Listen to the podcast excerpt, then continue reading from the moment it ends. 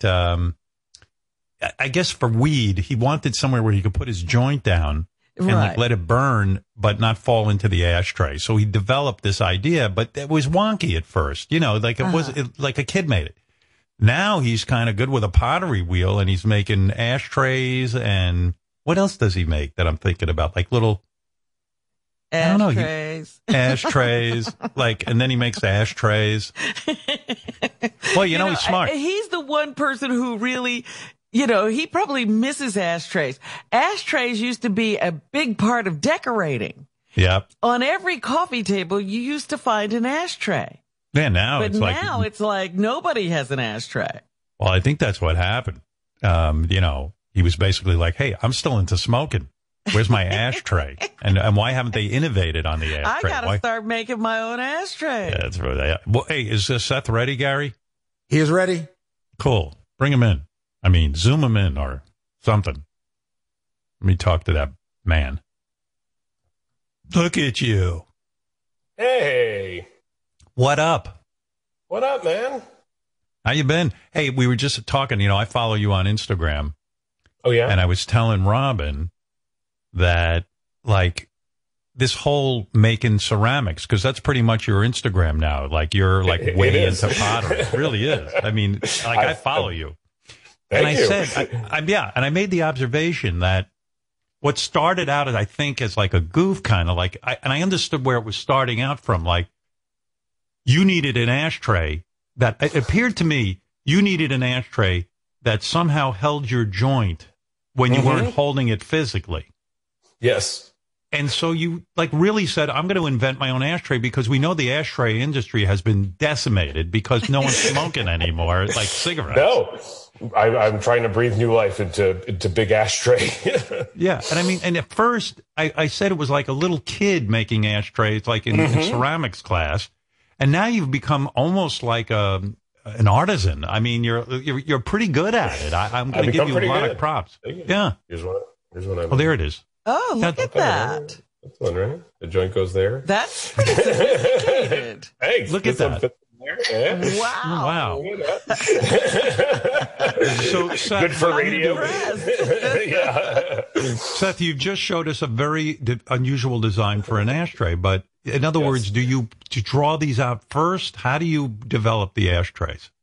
No, I, I just, I just do it. I have, I mean, it did come from just an insane, uh, realization one day that I probably interact with an ashtray more than almost any object in my entire house, um, because I'm smoking weed all day, you know? And so, yeah, it was very much like, I wish I it was it was born from like 20 little desire. I wish I wish I could put joints in it. If I walked by, the ash wouldn't blow anywhere. I wish I could carry it around like a little cup, kind of. You know, um, there was just a lot of things that uh, I wish I could. It could hold one joint perfectly, like it was like a little bed, kind of Yeah. just presenting it to you. Yeah, and because slowly, I I, like I that made you don't ashtray. even have to look at the ashes. no, they're in the bottom. That's right. I mean, in It's a like a cup. sense, you know, uh, all joking aside, you've gotten quite good at it. Are you selling these ashtrays or are they just strictly for your own use? They're currently for my own use. I've given some away to people, uh, to to friends and stuff like that. Um, but yeah, I have not. I've not, I've not sold them yet. Maybe one day uh, we will. I will sell these ashtrays and some. Are you feeling pretty good about your progress? I am feeling pretty good about my progress. Yeah, I'm As you better. should.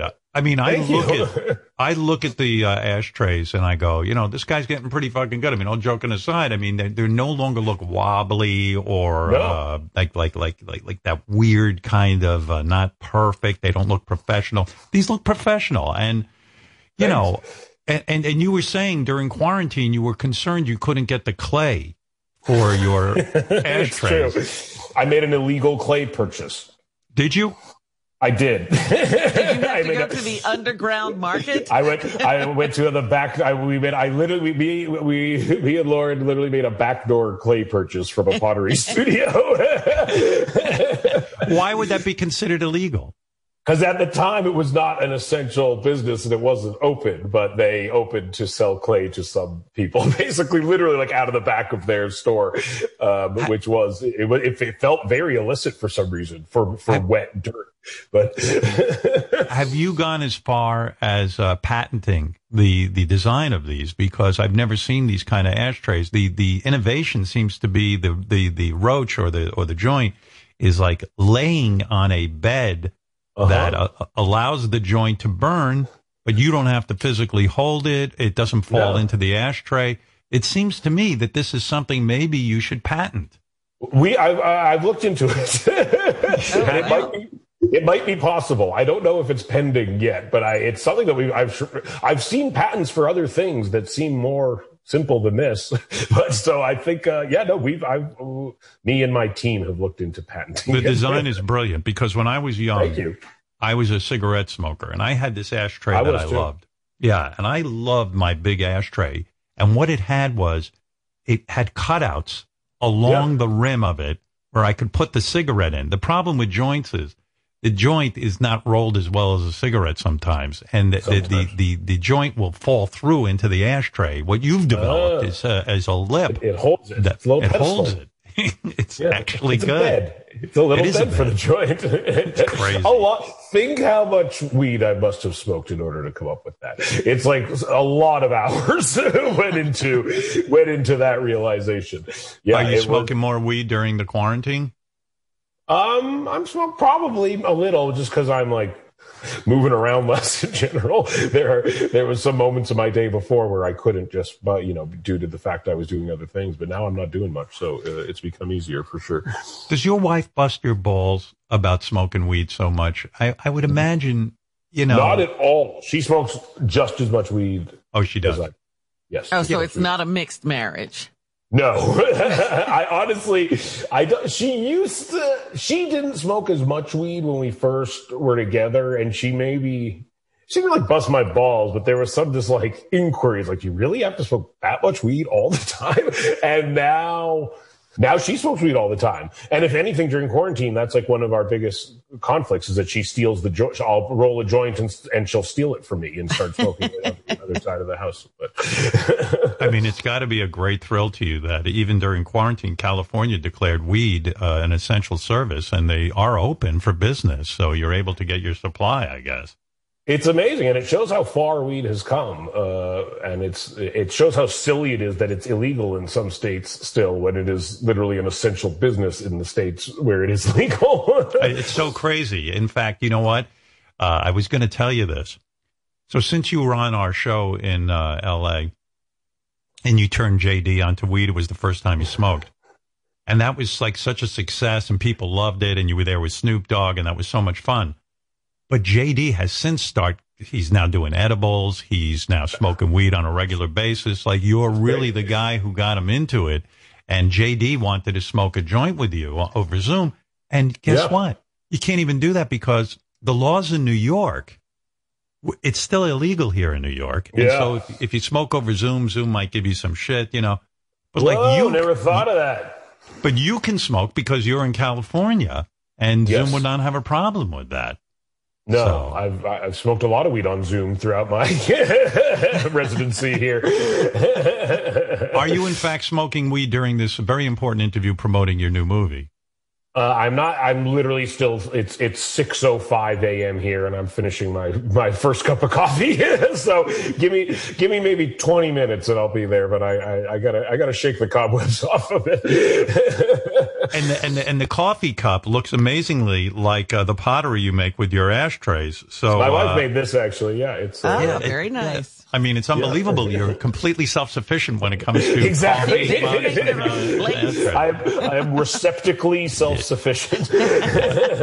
See, I'm shocked to learn that you actually take 20 minutes but you've just woken up that you take I don't 20 always, minutes. If, if I wasn't, if, on days I'm not doing like national uh, interviews, then, then maybe it's a little less of a window. But in this, you, this morning. Seth, do you ever say to yourself, like, maybe I should make some other things besides ashtrays? Because, uh, you know, in a way, it can get old after a while. I mean, I've made some other stuff. I've made vases. I've made, I've seen the uh, vases. Yeah.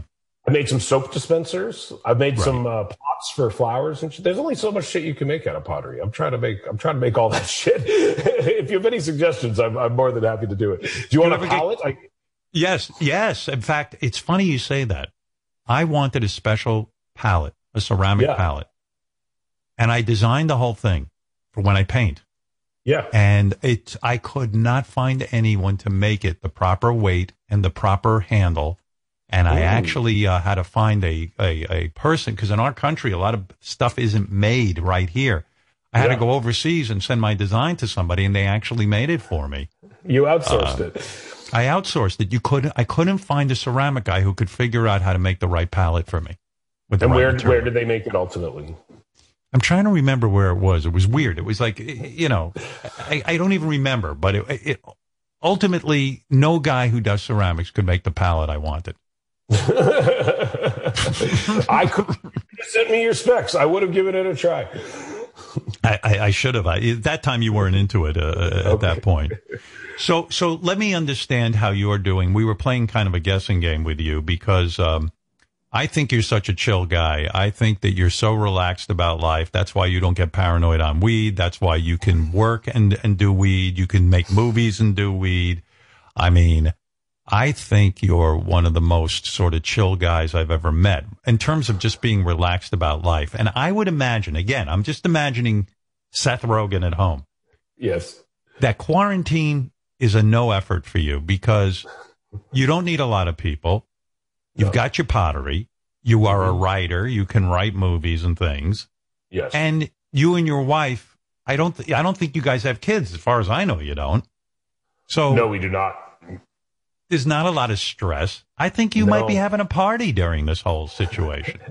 It's been. Uh, I feel fortunate in in this time, and I, I I'm in no position to complain in any way, shape, or form, and I'm very aware of that. Um, yeah, it's even. Yeah, I mean, compared to my friends with kids, my life is much easier. Compared to people I know who's cannot work from home and who's who are not working. Uh, I know a lot of people who've lost their jobs. I know people who had to move out of Los Angeles. I mean, yeah, my my situation is a breeze, and I, I have nothing nothing to whine about for once. Um, no, it's been. Uh, yeah, I mean, it's. I mean, it's. It's the world is is crazy out there, but um, it's even more. It makes it even more comfortable to lock myself in the house and never leave.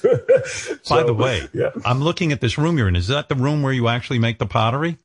No, this is like a writing. Uh, this is where I write. My I, I make pottery in, in my garage. You know what I was imagining? Do you ever, cause I know your wife is quite attractive. Do you ever reenact that scene from Ghost where Patrick Swayze goes behind Demi Moore? We've kind uh, of done it a little. We found ourselves doing it a little bit. What's funny is I for sure have noticed that the only two pop cultural references for pottery in the world is Ghost and me. And that's it, which, which is a weird, it's a weird category to, it's the only other thing I share with the film Ghost. So I guess it's a good thing. I love that movie growing up, but it is funny because like, oh, it's like, that's it. That's the only other time pottery was famous. you know what I then- realized in your new it went to movie? bed, then it went to sleep for 30 years and then I yeah. But I realized in your new movie, uh, I mean, I think you were attracted to this movie because you admire people who work with their hands and people. it, it really, I mean, because that's why I think you're attracted to pottery. And in this movie, you play this uh, Polish Jew who is from like 1920. And Yep. he's a grave digger. And I think one of the funniest scenes is every time you dig a ditch digger, grave, just a digger in general. a digger. You dig stuff, and I love that every time you dig, the shovel breaks. Like you don't Yes. even have good tools. I I, I No. just find that hysterically funny that every scene your your shovel breaks when you're digging ditches. Uh, yeah, it's um, you know we are from uh, you know whereas I do very little with my hands, our ancestors did a lot with their hands. My grandfather was a very rough, rugged man, you know, and I think that's one of the things that was really fascinating to me was kind of how different I am from what my grandparents and great grandparents probably hoped and expected the family to be like and how even though I am a successful person by a lot of you know stretches of the imagination I would probably be a total failure um, in their eyes in in many many many many ways. And that is really what was fascinating about the movie was kind of like what if me and my great my my grandfather were the same age? Um he would Right. probably hate my guts you know um he he tolerated me as an old man so when we were if we were both in our mid 30s i think we would would not have got along and that is really kind of a thing that's highly relatable, and I think it was really a lot of the idea of where the movie came from. Yeah, this movie is uh, fucking crazy because Seth, uh, he's in the 1920s and he's working in a pickle factory, and it's really funny because his whole job in the pickle factory is to kill mice. Yes, to catch Um, them. Yes, I, I catch, he- he catches them. he's the he's the mouse hunter. Yeah, and what's so great about it is the mice chase him into the pickle vat, and he, I love that the mice win and they they actually They get me. kill you. They were also more rugged back then. Yeah, it reminded me of they that were there, movie. scary mice. Remember that movie Ben when the mice like uh start like form? Isn't that the movie where That's the the, mice? army. Yeah, the uh, Yeah, they- army of Mi- Ben.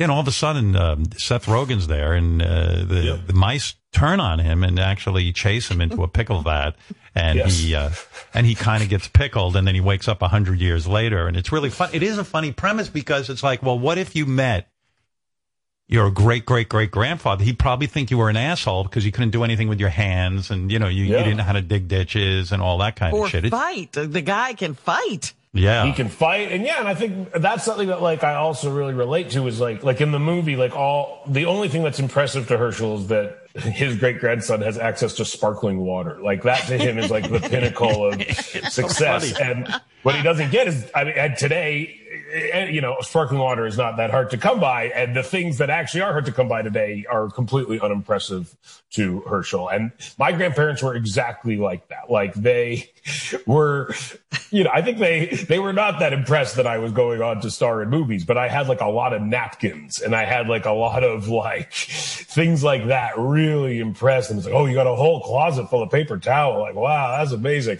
And like that's the stuff that they would talk about. And It's so again, true. it- so it's that it's like you don't lose the depression era mentality, I think also. And like the things that were elusive in that time will always be what you were looking for.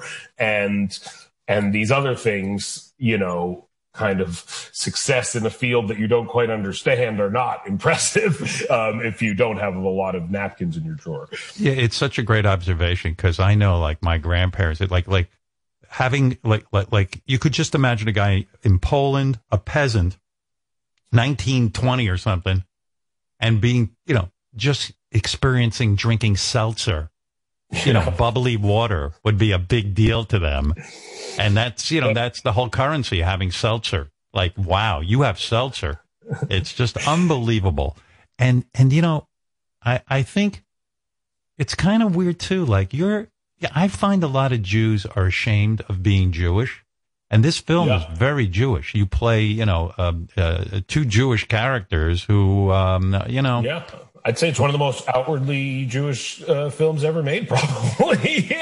um, yeah, it's it's very Jewish. It's about you know um, Jewish identity, and it's about you know uh, Jewish, you know, um, having Jewish DNA. It's about being inseparable from your Judaism, even if you do not relate to it at times. It's about, uh, I mean, all these things are themes that, you know, I've grown up thinking about my whole life and, and how we are to many people in the world and to our, our ancestors, especially like being Jewish was like your entire identity. Like it wasn't like one of several things about you, you know?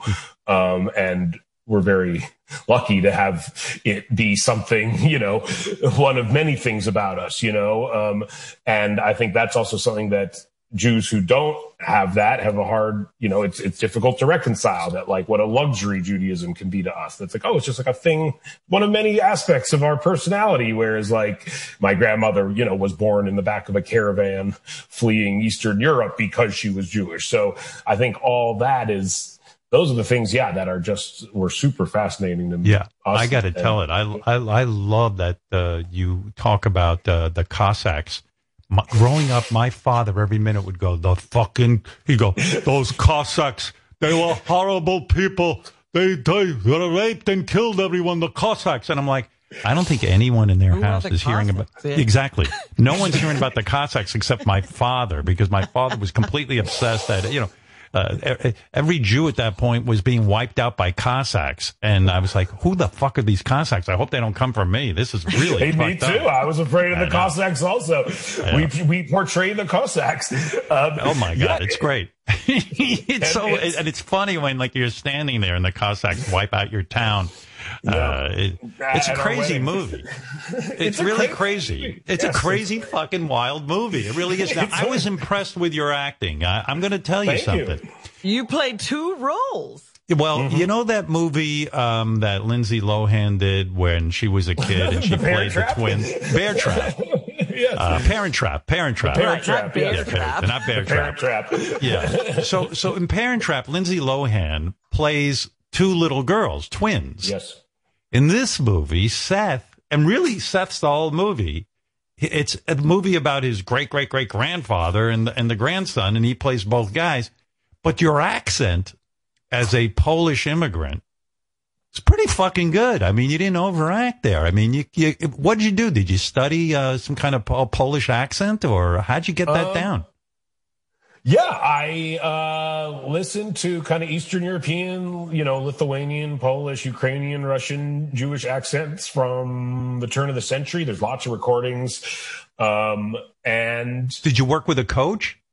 I worked with a coach, yeah, uh, throughout the first chunk of the movie to kind of, I mean, it is, it, it's not, I mean, it's somewhat of like a fictionalized accent. It, it, and that was mostly what I was trying. I was just like, it just has to sound right coming out of my mouth. It can't, it, it just can't sound distracting for when I talk. And it was something I was honestly very worried about and something that, Oh, playing two both the roles overall was something that it literally took me years to decide whether or not it was a good idea because like cinematically there's like a pretty dodgy history of actors playing both roles and comedically there's like a dodgy history of actors doing like accents basically and it was two things I was like pretty you know I just didn't want to like waltz into it wantonly, I guess. And uh, so, uh, you know, I- or just without really considering whether or not it would be additive for the movie. But I decided, again, I think the idea that made me think it was a good idea was this idea that is a theme in the movie that just like you are your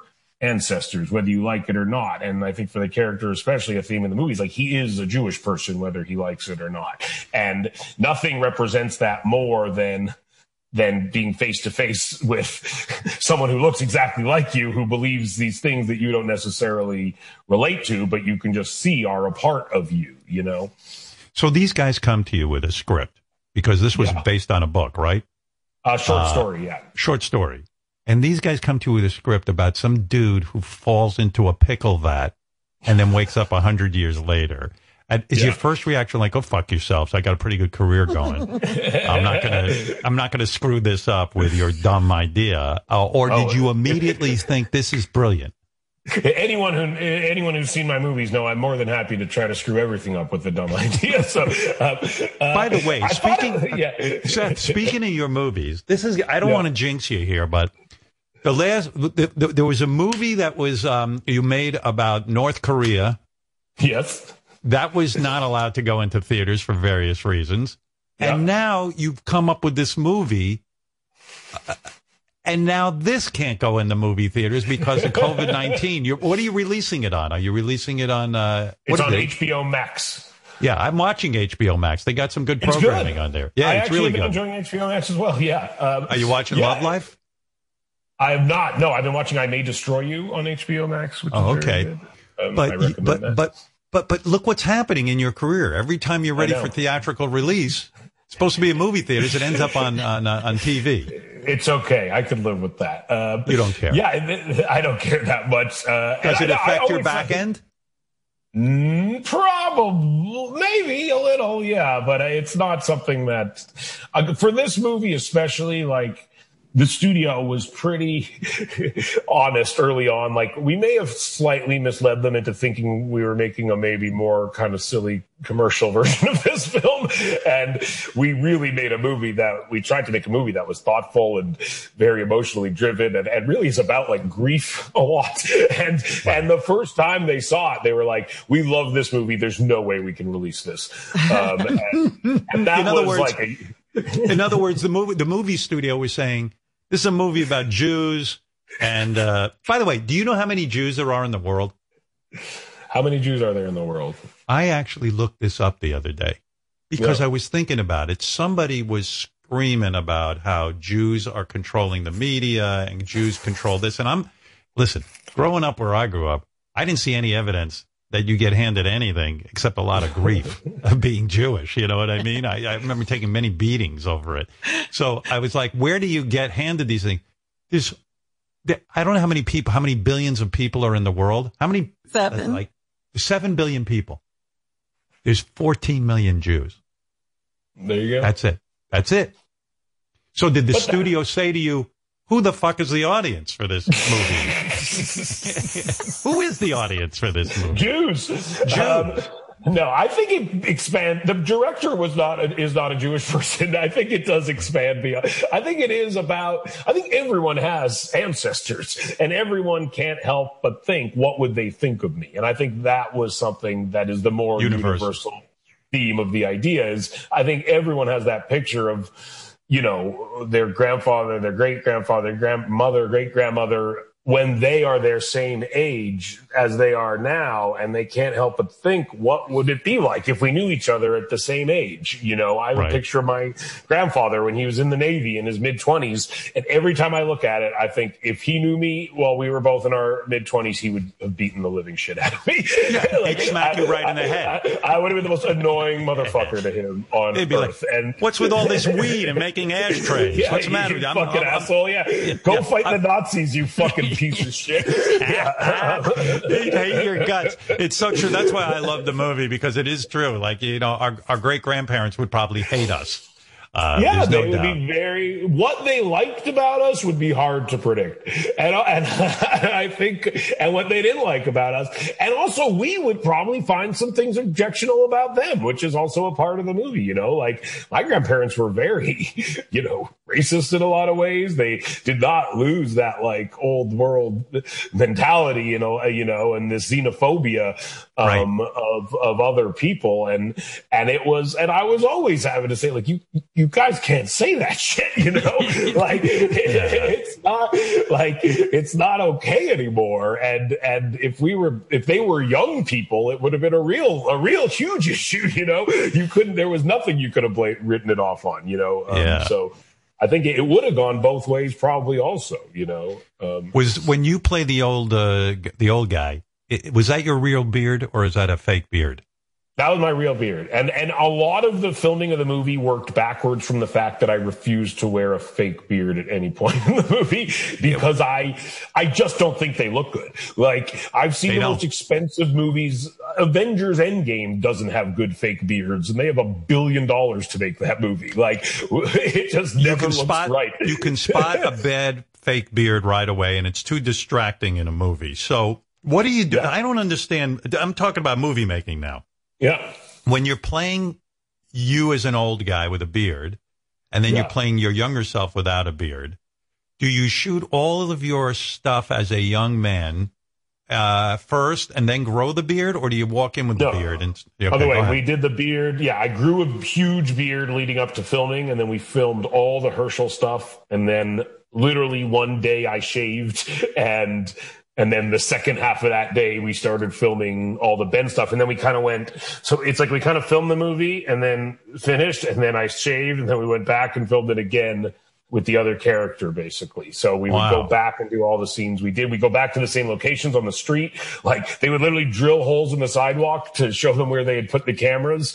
And we'd go back to the same places and put the cameras in the same place. And I would recreate the other half of the scene two months later, which was so weird. does it but uh, does it take longer to make a movie like this because you got to first shoot us uh, your part and the cameras have to be locked down in the same scene Yeah. in the same exact place or else the whole thing could be fucked up if they don't get the continuity right it'll look bizarre does it Yeah. take a, a way longer in terms of shooting something like this or is it about the same time It's about the same because it is because there's just two like aside from this technicality it is not a wildly complicated film you know what i mean? Like i think if you didn't know i was playing two roles you'd be like oh it's a very nice, you know, not huge movie that seems like it just takes place in and around New York. So like, um, it, it's like not the most logistically complicated film aside from the fact that we did that. So it took the same amount of time as a normal movie, but it was complicated. Yeah. And, and when you shoot a movie like that, in other words, because to me it seems like it's way more complicated because what what does somebody stand off camera and read back your line that you're Sometimes. saying to yourself? Or no, I would. I had a thing in my ear sometimes they would i would have a person this guy ian actually was great who would read the other lines that i was not reading. Sometimes it was easier for me to literally act against nothing because i was sometimes i would be improvising in my head and i'd be filling in what i was going to say in a month from now on in my head. So i was leaving myself gaps to say what my responses which only i knew what they were going to be at the time um, so there were times I would just be like, you just, just look at me so I know where to look. And then I'm just going to talk and I'm going to imagine what I'll say in a month and then I'll come back and fill that in later, basically. When you're practicing to play a guy with an accent from the old land, you know, and all of that, uh, yeah. do, are you one of these obnoxious guys that walks around all day in character in no. order to get the accent? that would have been no, not yeah. at all. That would in other words, truly remarkable. But what about when you're on set? Let's say you're taking a break, no. you have a lunch break. I would think that accent is. I mean, you're, you're good at it. If I was talking to Herschel right now, I don't know if you can still do it. Can, could you still? I don't know either. could you break into Herschel right now? If I said to you, Herschel, what was it like being alive back in uh, Poland in the 1920s? What would you say to me? It was difficult. would say that. it, it, was it that. Was, you would say it, it was difficult it was difficult. it's almost like what you start to realize is that like what we know as Dracula is like an Eastern European accent also. You know, you could I'm thinking about that. You were so into Dracula a little bit. you were so natural at it when you were doing it. I, I was really expecting you to overact as a as this Polish old Polish Jew but when you were talking like this, you know, I mean, how I can't do it, but, yeah. but when you were talking like these, I was like, you know, the guy's pulling it off. I mean, if I walked on a set and if someone said to me, you got to play this character, I'd be really worried that I wasn't going to pull it off and I'd look like I was the first day of doing the accent was one of the most scared I've been as an actor, I, I can say. And like it was, and it feels silly at first. And the first time on camera that you're doing it, you see everyone there. It, it feels a little ridiculous for me. When Daniel Day Lewis is doing it, he doesn't feel that way. But for me, it's like a big swing, you know? So I, it, it, and it's, and I've never done that before in a movie. And I've been acting in movies for, you know, almost 20 years. And it's just not something that I have. I've never done it. And so anytime you're doing something that's new and, and that I knew has to be good or at least, you know, my, the best I could do because again, it, it's something that I personally have been so hard on on other people I know is just like, you know, it, it, yeah, it was, it was nerve honestly. It was very scary at first. And then I slowly loosened up and was able to kind of in other words, you yourself have watched films. You're a lover of films and you've watched yes. other actors play somebody with an accent and you sit there with your weed and smoke it and goof on these people, right? Because they're not pulling off the accent, right? It, that's the case. Sometimes, sometimes it, it, comes and goes. There are debatable accents in films. 100% yes. Did you find yourself turning to the director and you got to really trust this guy and, and do, you, do you pull him aside and go, Jesus Christ, am I pulling this thing off or am I fucking sounding like a moron being, uh, you know, an old Polish Jew? Uh, I would sometimes I would watch it back myself a lot. Like I, I am very self analytical when it comes to the filmmaking process, and some people like do not like to watch themselves, and I very much am. It is helpful for me to watch myself and to see what I do, and I could see sometimes like oh I'm doing too much or too little, and um, or my physicality is too much like the other character and I'm not being, you know, rigid enough or something. Um, yeah, that was, yeah, I, I would, I would watch myself mostly. and, and, and, and, like, would you go home, uh, you know, if, when you're speaking in Polish in the movie, are you actually, are you speaking gibberish or are you speaking real Polish? I'm speaking Yiddish. It's Yiddish. It's Yiddish, right. And, yeah. uh, d- did you know how to speak Yiddish?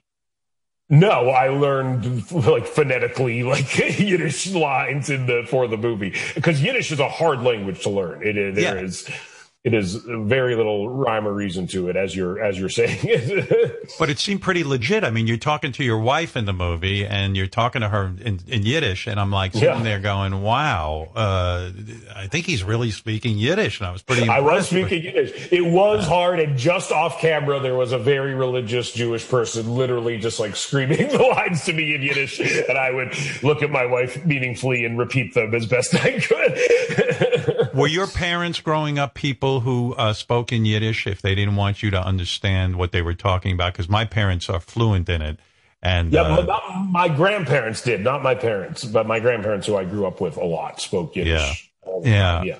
Yeah, you know, I, I feel like our backgrounds are similar in that uh, we were exposed to that. We also went to like Jewish summer camps, which were the, the highlight of my life. I thought they were the Mm-hmm. I love Jewish summer camp. Me too. I, I went to like I was 18 or 19. I was a counselor Yeah, and the whole that's thing. old. I just, yeah, I was old. I mean, I was too old to be hanging out at it a up. camp. Yep. yeah, I mean, it's just crazy, but it was wonderful. I'm not an overly religious person. I, I'm, I'm, I would say that I'm, I'm not, but I, I found great comfort, especially uh, growing up in a community like I did, where there weren't a lot of white people around, or certainly there were certainly no Jews around. To go for six weeks out of the year to go to a camp uh, where there were kids who were like me. Uh, it, it, was it was so satisfying, you know. It was so it was so it was so meaningful to me. No, for sure. I think there is a certain safety um, felt when surrounded by other Jews um, at times. Um, yeah, and, and at summer camp especially. I mean, uh, yeah, I mean, it, it's crazy when I look back at how little oversight there was at the Jewish summer camp I went to. Mostly, like, like you said, you were old to be going there, and you were 19. I think like the whole, like it was essentially it was like 17 year olds watching 12 year olds. It was. which is which is crazy when you think about it. But um, no, It's I love crazy. Jewish summer camp, and, and I still some of my best friends to this day I met at Jewish summer camp. Uh, Me too. I, I get together with some of the guys. Uh, you know, Yeah. my, my, my best friend who ended up being my college roommate. I met him at uh, a summer camp. And I, I realized I went off to summer camp when I was like eight years old. And you're right, the counselors, they were more interested in, in fucking each other than really Oh, watching us. Well, so you, you slowly realize Jewish summer camp is just so young Jewish kids will fuck each other. Right. It that's, is. That, that's why that's why parents send their kids to Jewish summer camp. So one day they will they're, they're planting the seeds of one day having them uh, have sex with other Jewish people. Well, I just remember feeling like all year round I was an outcast. And then for six weeks out of the year when I went off to this summer camp, suddenly I could get laid. I had a girlfriend. Uh, I was uh, getting high. I uh, was up to trouble. Uh, there was no You had adult super. I had friends. It was I suddenly I was like almost human. You know. It Are you was- saying are you saying it was easier to be cool at Jewish summer camp? Yes, in fact, I would I would go there and I could wipe out my history from all year. Yeah, getting the shit exactly. You were a different person, right? it, it was crazy. So, you know, it, it, it, it was like the greatest thing ever. My mother would threaten me and she would go, you know, if you don't uh, do well at school this year, you're not going to summer camp. And I, I would like sober up like that and, and pay attention. You know, you didn't fuck around with that.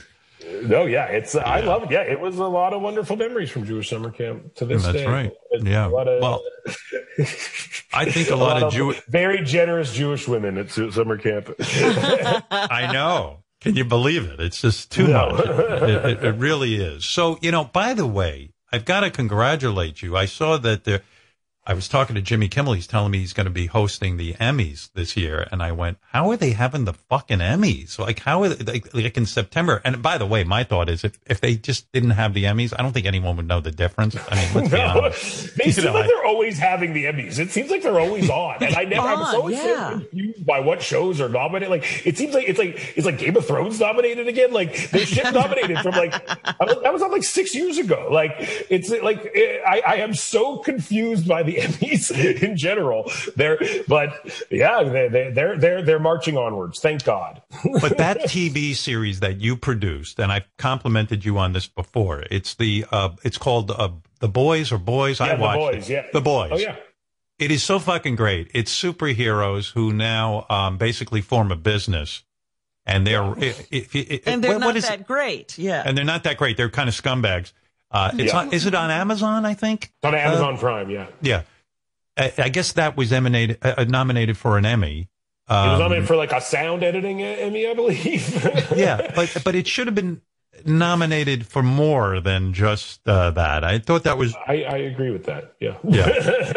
I, I, maybe next year. The problem is there's 200 billion shows on television. And like, I, there are shows that are nominated for Emmys that I've literally never heard of. And so like, it, it, it is, I know. it's not surprising to me when, when things fall through the cracks. Um, you know, uh, there's just so much out there. But luckily, like again, like awards are not something I've ever grown to expect. Luckily, my career, I they have we have not crossed paths that often, me and awards, and so when I don't get nominated for them, it's not incredibly disappointing. But that show you did on Showtime, uh, Black Monday, uh, Don Cheadle yeah, just Don got Cheadle. nominated.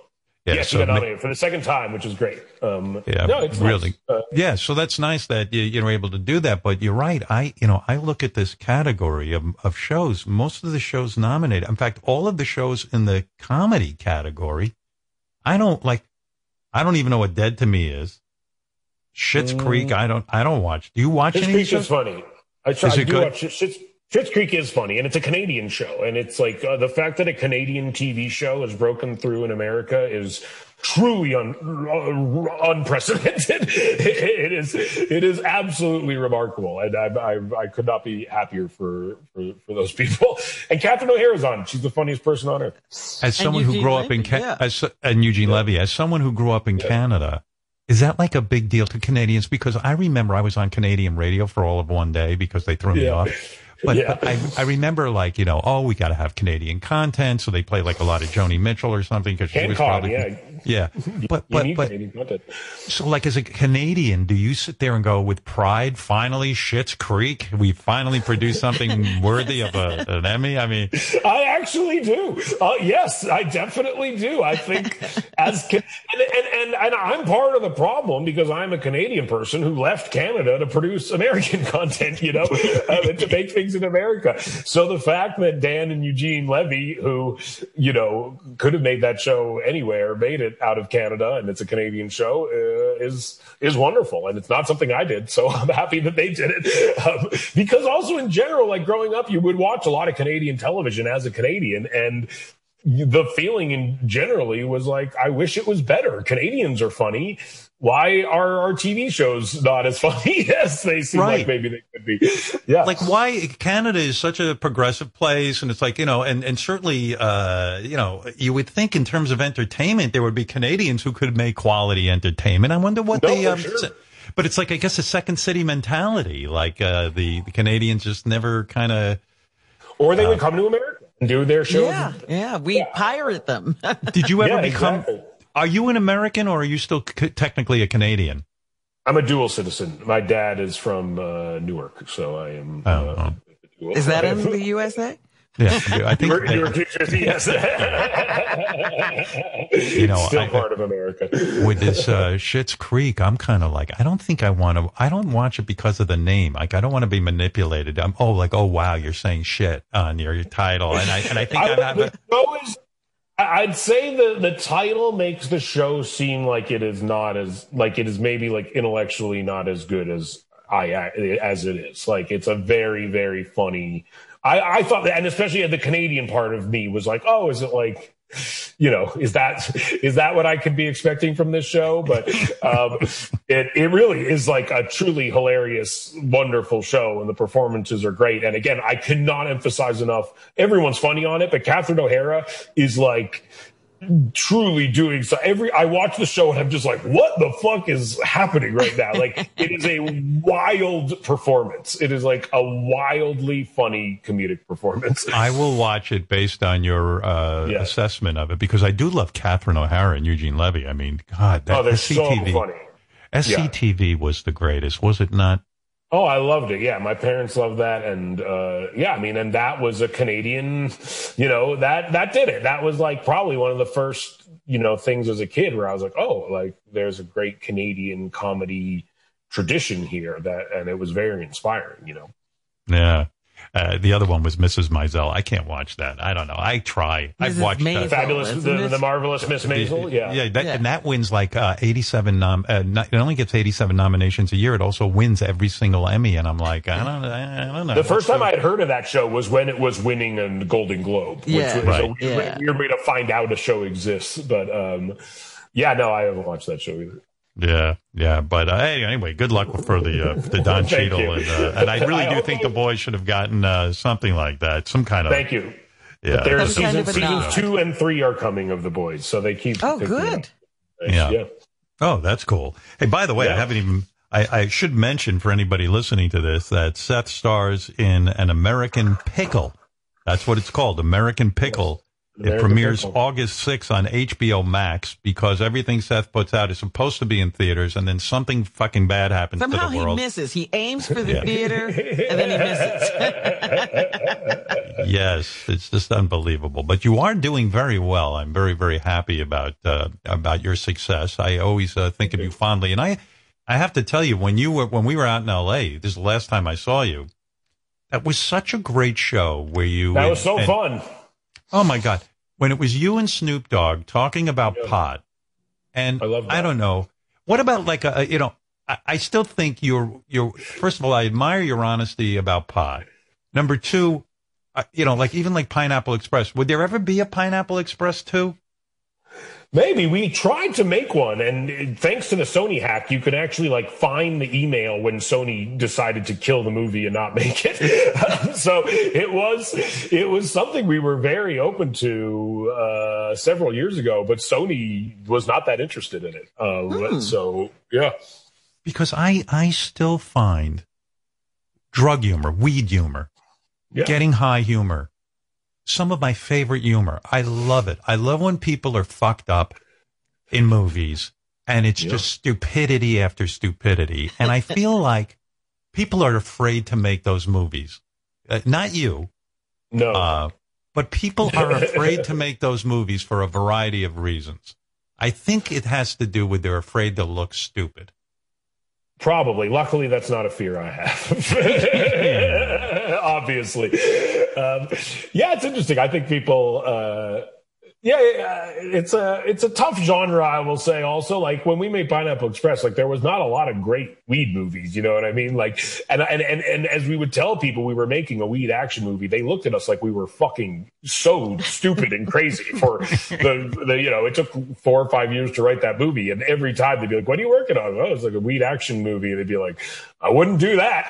Um, so I, uh, which is a similar reaction that we got when we said we are making a movie about a guy who got pickled for a hundred years. So in general, I think we're we're used to ideas that seem, you know, I grew up doing a lot of hallucinogens, so I think my my my concept of you know.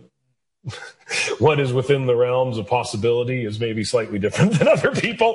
And I think that's why some of these more abstract ideas are very appealing to me because the, the idea of making these things that seem kind of impossible, very digestible to a lot of people is, is like a very appealing concept to me, you know? Seth, I still go back and watch the old Cheech and Chong movies because I still think they're some of the best fucking movies when Cheech and Chong are just doing these scenes and they're smoke, you know, and they're like all of a sudden uh, Cheech finds out that Chong's joint is just dog shit that was rolled up into a, and they're getting off on it.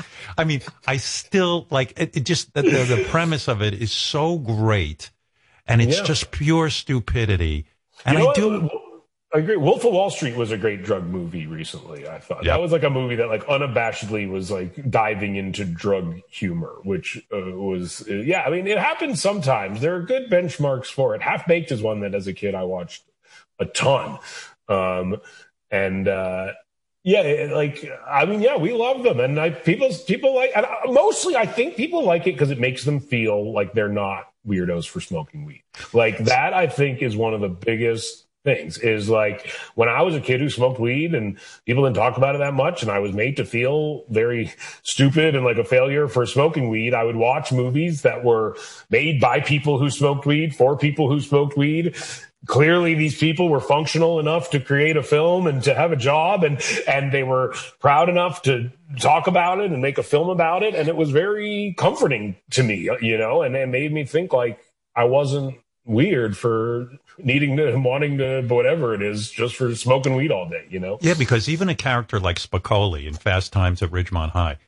Spicoli was like just a stoner, and Yeah. uh, to me. When I think, I don't remember much about Fast Times at Ridgemont High. I just remember Spicoli walking into that guy who played my favorite Martian, standing Yeah. near the teacher, and like Spicoli calling him, you know, you dick. And it's Yeah. like, it's like, it was so, and, and I remember Spicoli rolling out of his van because Yeah. they, they- there was just this blast of smoke. And I remember, I don't remember anything else about the movie. You know, I mean, honestly,